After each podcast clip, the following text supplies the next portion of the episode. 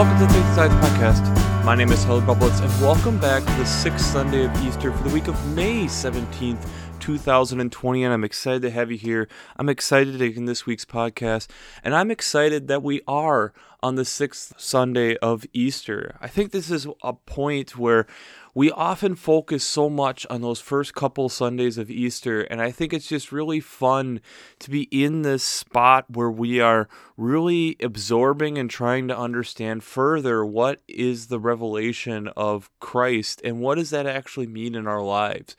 I think it's a really interesting time within the church to really go through, dive into that, and, and think about that because I don't think we spend enough time honestly considering and thinking about what that actually means in our lives. With having Christ going through this and becoming who he becomes and showing us who the Father is by being with us. I think that's such a marvelous revelation that we don't often dwell upon. And with having some Sundays here where we're actually able to really dig into that and think about that, I think that's something that we don't consider enough. And I think it's one of those moments within our own faith life that if we actually consider what this means for us, it's life changing. It's a huge game changer. So I'm excited that we are here on the sixth Sunday of Easter, but I think we need to look back to last week's Twitter question to really be able to get this going. So, last week's Twitter question was What are things in your life that help you understand the vastness of God? And this was something that we have gotten a few responses back to, but it circles around very similar types of things. It's going out and putting yourself in a place somewhere in this world that helps you understand how small and inadequate we really are. And I think that's one of the things that is really interesting is when we contemplate and get out into these spaces where we're alone and understand how really small we are in the speck of the universe is quite interesting to think about. I mean, especially when you are here on Earth and we're literally talking light years away, that the light has been traveling for years to be able to get so that you're able to see it. It helps us understand really how small we are, but yet to have this God that sees us as precious and extremely valuable is amazing to us when you really think about it. How we are the small cells, the amino acids within our body, the DNA within our cells at, on that similar type of scale, but yet we're extremely valuable to God is impressive and monumental. And I think it's one of these moments where we then can start to absorb how vast, how big God is. And yet the relationship that he wants with us is so precious and so important to him.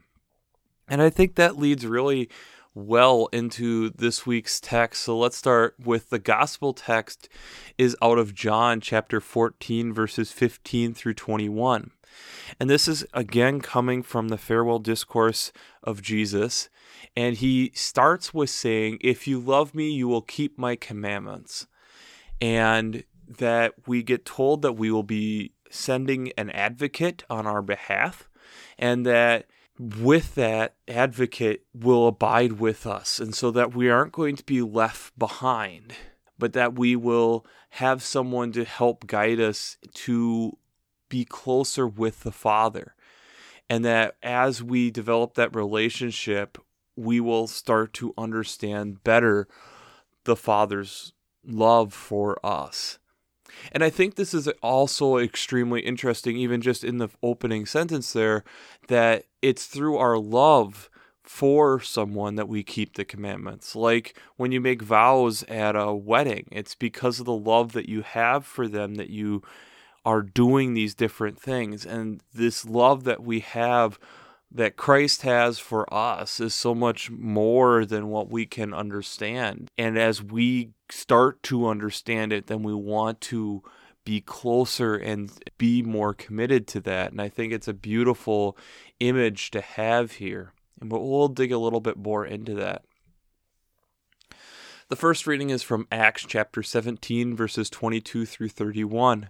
And this is Paul going out and talking to Athens, talking to the Ephesians on as he has wandered around, he notices that they have this God for the unknown God. And this is giving Paul the empowerment to be able to talk about the unknown God is God and talking about how he is in and above and has made everything that we are going through.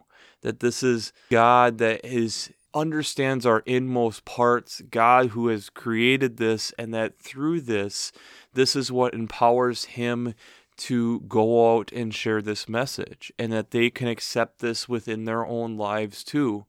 And through the acknowledgement and repenting and coming to God and understanding that this is the God and that the process of Christ taking on death for our sake is what empowers Paul here to know that our God is who he says he is and is then using that image to help them understand that this relationship is more valuable than gold or silver and kind of gets into more of a preachy moment by Paul, but I think it's a great reminder for us to understand how valuable we are in Christ. The psalm this week is Psalm 66, verses 8 through 20.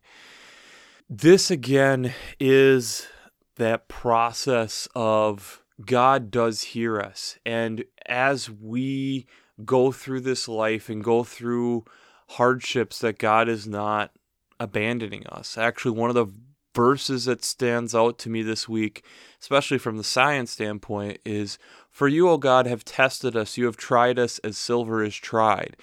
And as I've looked into this last week, and I'll attach some links down below, the process for silver to be able to be considered pure silver is this process of breaking down whatever is there and extracting the silver through precipitates and different things like this. So the form that it initially takes is essentially almost dissolved purely away. And then as these precipitates are added, it purifies that silver so we can get to a point where the impurities are right at the top and they can just knock it off. And then what's left behind is the pure silver. And I think it actually ties really well into what is talked about through the rest of this is that as we go through things that are difficult and hard and are very heart wrenching, things that we question, that God is still there and God is still with us in these times.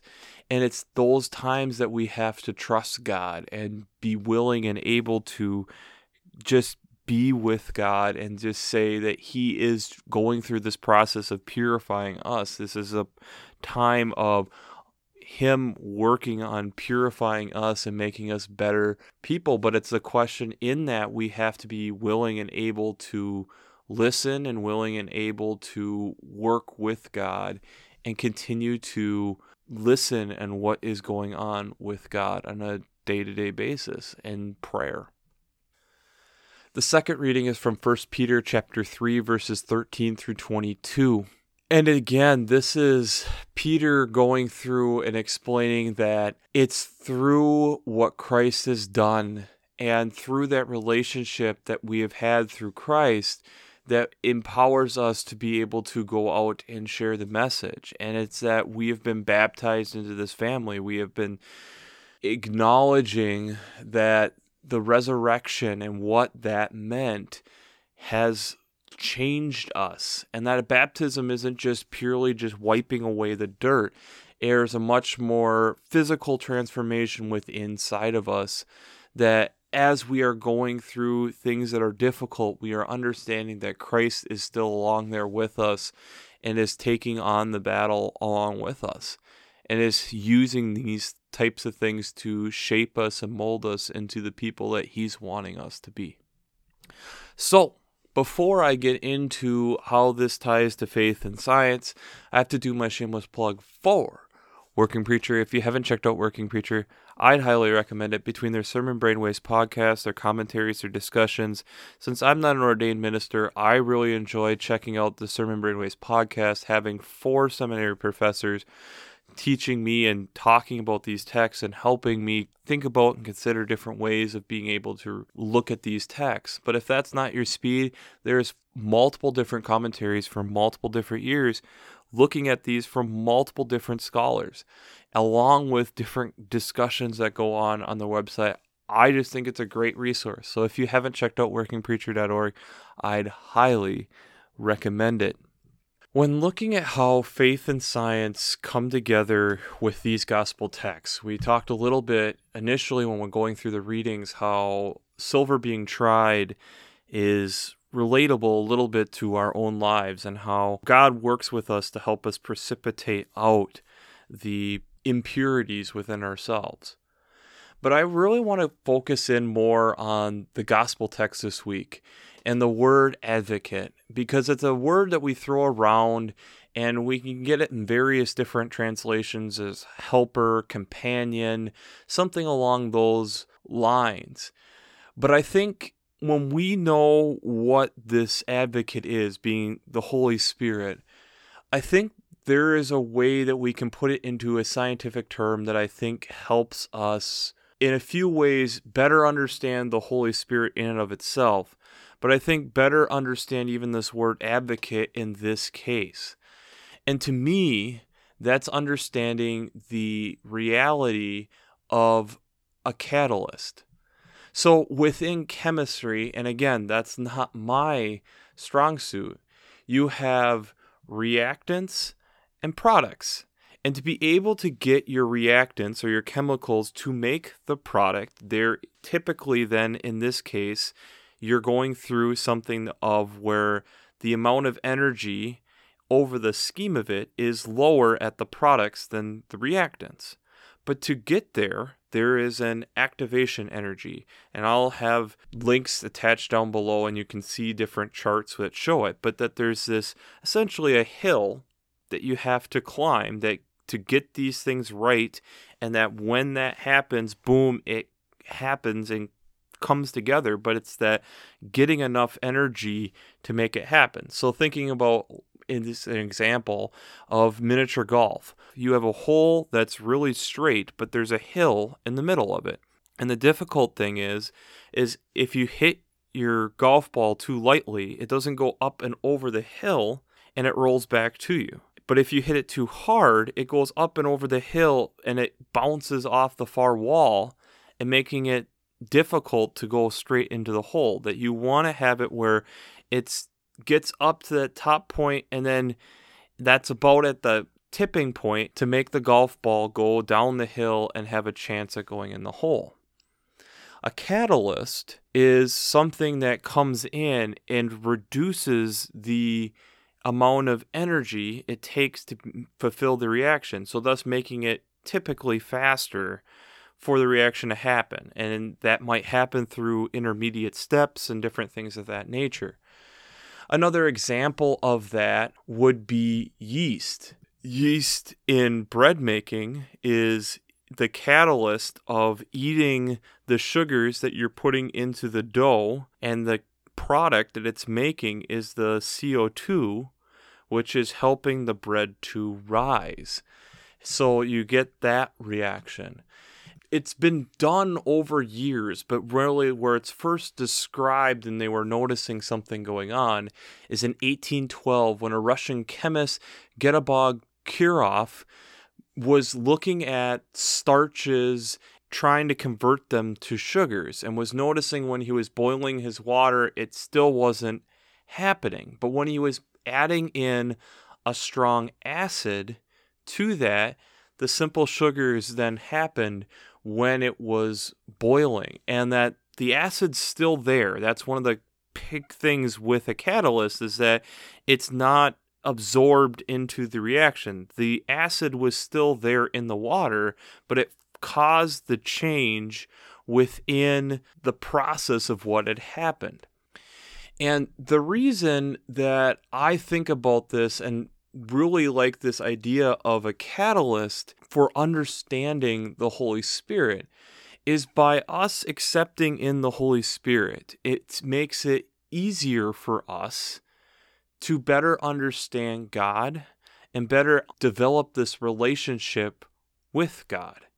It's this process of because the Holy Spirit is within us and because we can reference the Holy Spirit, it makes it easier for us to make that connection with God. To me, sounding eerily like a catalyst. And I think that's where, when we are looking at what we are going through this week, it's that relationship of Jesus sending us someone to make it easier for us to be able to communicate with the Father. You had God above in the Old Testament, who then sends Jesus to better communicate with us. And then when Jesus ascends into heaven, the Holy Spirit comes, so it makes it easier for us yet again to communicate with the Father and better understand who He is, so that we can love Him and obey Him by the processes that we've understand Him better. I think that's exactly what we're getting at here. The Holy Spirit is a catalyst for us to better understand our God and who He is in us. And the Holy Spirit is part of God, so we can't just fully remove it. But it's this process of being able and being part of us and accepting that in that helps us better get to know who God is in us. When researching this, to be perfectly honest, this week, it's really hard for me to fully grasp and understand what a catalyst is because there's so many different places that it's happening. Your body is filled with enzymes, and enzymes are again different ways of helping your body convert different food into energy aka enzymes, being catalysts to make your body work. You're filled with these catalysts within you just to make your body function on a day to day basis. And I just really hope for me that that's what the Holy Spirit is to me. That I'm using it enough that it becomes just part of this typical everyday process that makes it easier for me to understand, easier for me to reference, easier for me to comprehend who God is. It makes the activation energy, makes the process of calling upon God easier because I know it's with me. I know that it's in me and part of who I am. It doesn't get much more direct than that. Maybe that's why it's so hard for us to explain the Holy Spirit. Because, like in many different examples, catalysts are overlooked in the process. It's something that typically can, in a lot of industrial uses, be used over and over and over again. And it just kind of sits there and just helps make the situation so that these reactions can happen quicker or help set the table if you want to put it that way. Making it easier for these deals to happen that happen to be reactions. And maybe that's what makes it so difficult to fully define the holy spirit is just because it's always there. Because it's always part of the process.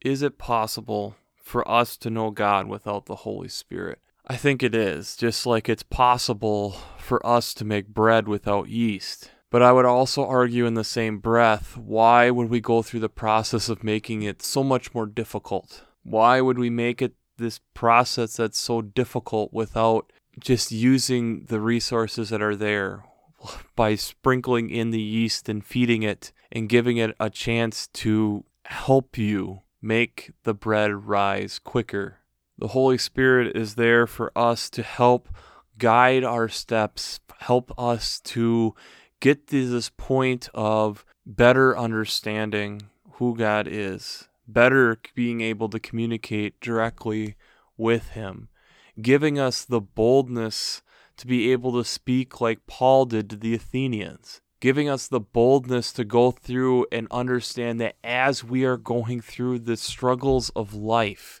that when we feel like we can't go on any further, it's the Spirit of God, the Holy Spirit working within us saying, No, you can keep going. And I'm here with you. I will carry you if I need to. That's the good word that comes through in First Peter. And I think that's the thing to us, especially if you've been walking this Christian walk for a long time. I think that's what makes defining the Holy Spirit so difficult. Is it's just there. It's just within us working on trying to move us toward this spot, trying to help us build this relationship with God and molding us into the people that God is calling us to be. With it always being there, it starts to feel like a Linus's blanket or something of a safety net that we have. But it's also us understanding in that same process that we're not orphaned in that. That's what's so important about it. The Holy Spirit helps puts us into these conditions, makes it easier for us to communicate with God. A catalyst in a scientific experiment is not technically needed. The product is still there. It hasn't changed. It's there to help set the table of the reaction. But the important part that it does is it typically helps get the situation more prepared so that it's easier for it to happen or faster or something along those lines. To me, as we go through that, that is what the Holy Spirit is. And part of why I'm just elaborating on this so much is I don't think we give the Holy Spirit enough credit. And part of it is because we can't explain it well. We can explain to an extent what we can understand God to be. And we can explain to an extent what we understand Jesus Christ to be. And it's amazing how we get to the word Holy Spirit and we just struggle. It's an advocate, it's person, it's a thing within us that helps move us to guide it. I'm arguing more and more it's a catalyst. It's a catalyst to help us better understand our God. It's God in three phases. It's a part of God that helps us get to this place of being able to communicate with God more directly and easier. Making that energy that to be able to get to that spot easier.